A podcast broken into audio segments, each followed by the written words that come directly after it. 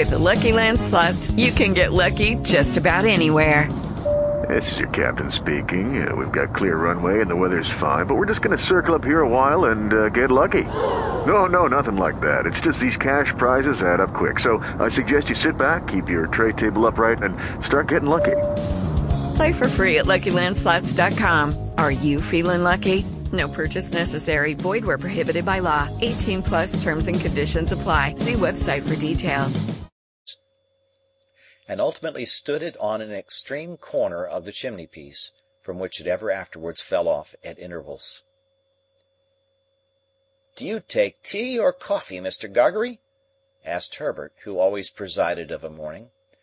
"Thank'ee, sir," said Joe, stiff from head to foot.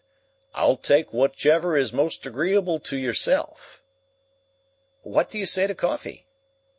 "Thank'ee, sir," returned Joe, evidently dispirited by the proposal. "Since you are so kind as to make choice of coffee, I will not run contrary to your own opinions. But don't you never find it a little eaten?" "Say tea, then," said Herbert, pouring it out.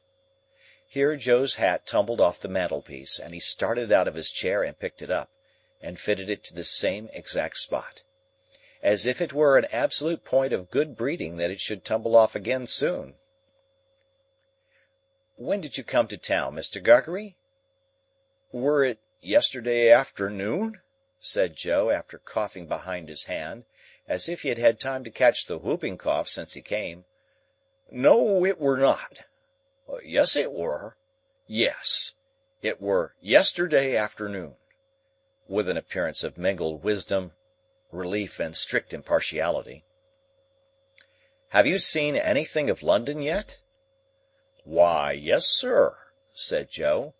"Me and Wopsle went off straight to look at the blacking ware'us, but we didn't find that it come up to its likeness in the red bills at the shop doors, which I mean to say added Joe, in an explanatory manner, "as it there drawed too architectural." I really believe Joe would have prolonged this word (mightily expressive to my mind of some architecture that I know) into a perfect chorus, but for his attention being providentially attracted by his hat, which was toppling. Indeed, it demanded from him a constant attention and a quickness of eye and hand very like that exacted by wicket keeping.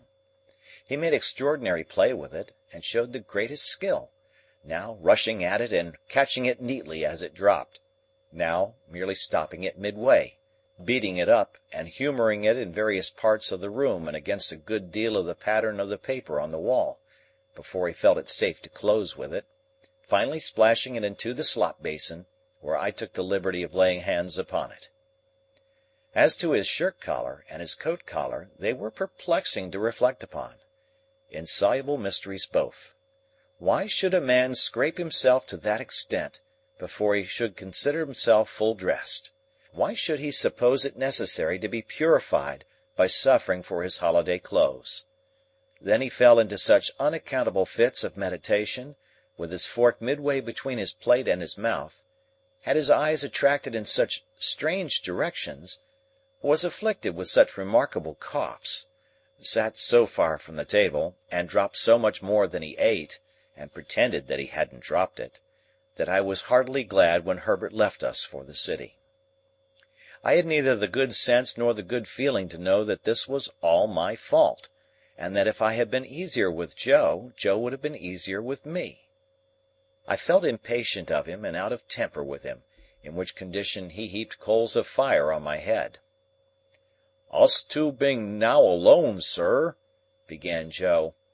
"Joe," I interrupted, pettishly, "how can you call me 'sir'?" Joe looked at me for a single instant with something faintly like reproach. Utterly preposterous as his cravat was, and as his collars were, I was conscious of a sort of dignity in the look.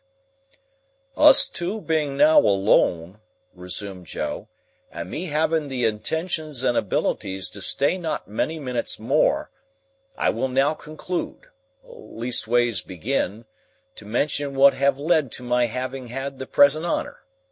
For was it not," said Joe, with his old air of lucid exposition, "that my only wish were to be useful to you, I should not have had the honour of breaking victuals in the company and abode of gentlemen."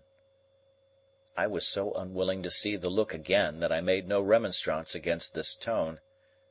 "Well, sir," pursued Joe, "this is how it were. I were at the Bargemen the other night, Pip."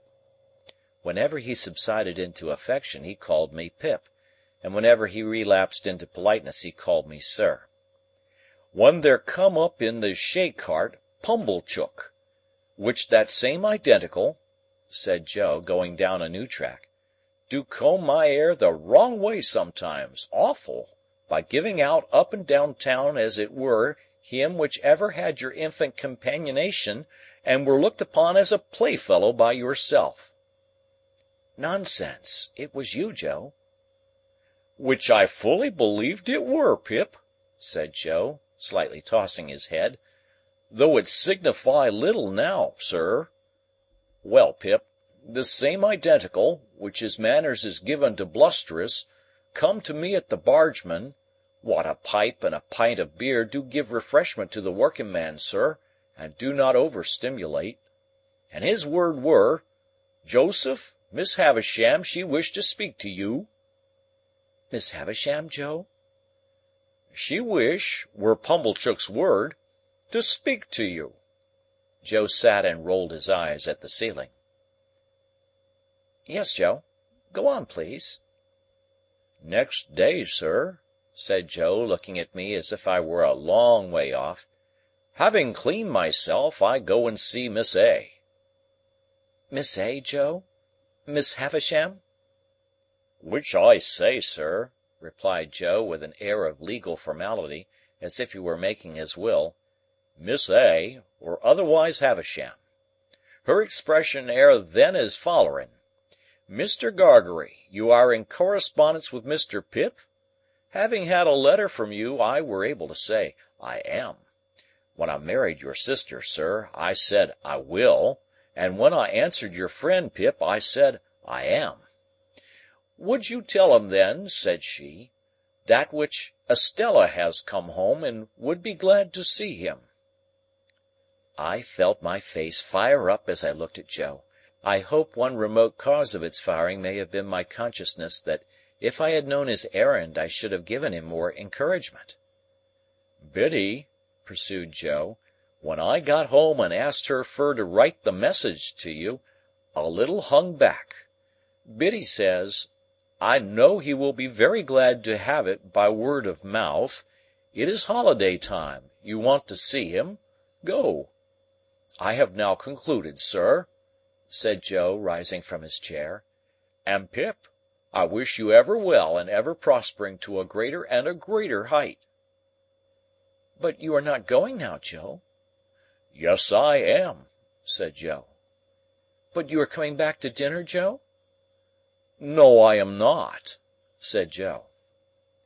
Our eyes met, and all the "sir" melted out of that manly heart as he gave me his hand. Pip, dear old chap, life is made of ever so many partings welded together, as I may say, and one man's a blacksmith, and one's a whitesmith, and one's a goldsmith, and one's a coppersmith. Diwisions between such must come, and must be met as they come. If there's been any fault at all to day, it's mine. You and me is not two figures to be together in London nor yet anywheres else but what is private, and beknown, and understood among friends. It ain't that I am proud, but that I want to be right, as you shall never see me no more in these clothes. I'm wrong in these clothes. I'm wrong out of the forge, the kitchen, or off the marshes. You won't find half so much fault in me if you think of me in my forge dress, with my hammer to my hand, or even my pipe. You won't find half so much fault in me if, supposing as you should ever wish to see me, you come and put your head in at the forge window, and see Joe the blacksmith there, at the old anvil, in the old burnt apron, sticking to the old work. I'm awful dull, but I hope I've beat out something nigh the rights of this at last. And so God bless you, dear old Pip, old chap, God bless you!" I had not been mistaken in my fancy that there was a simple dignity in him. The fashion of his dress could no more come in its way when he spoke these words than it could come in its way in heaven. He touched me gently on the forehead, and went out. As soon as I could recover myself sufficiently, I hurried out after him, and looked for him in the neighbouring streets. But he was gone. Chapter.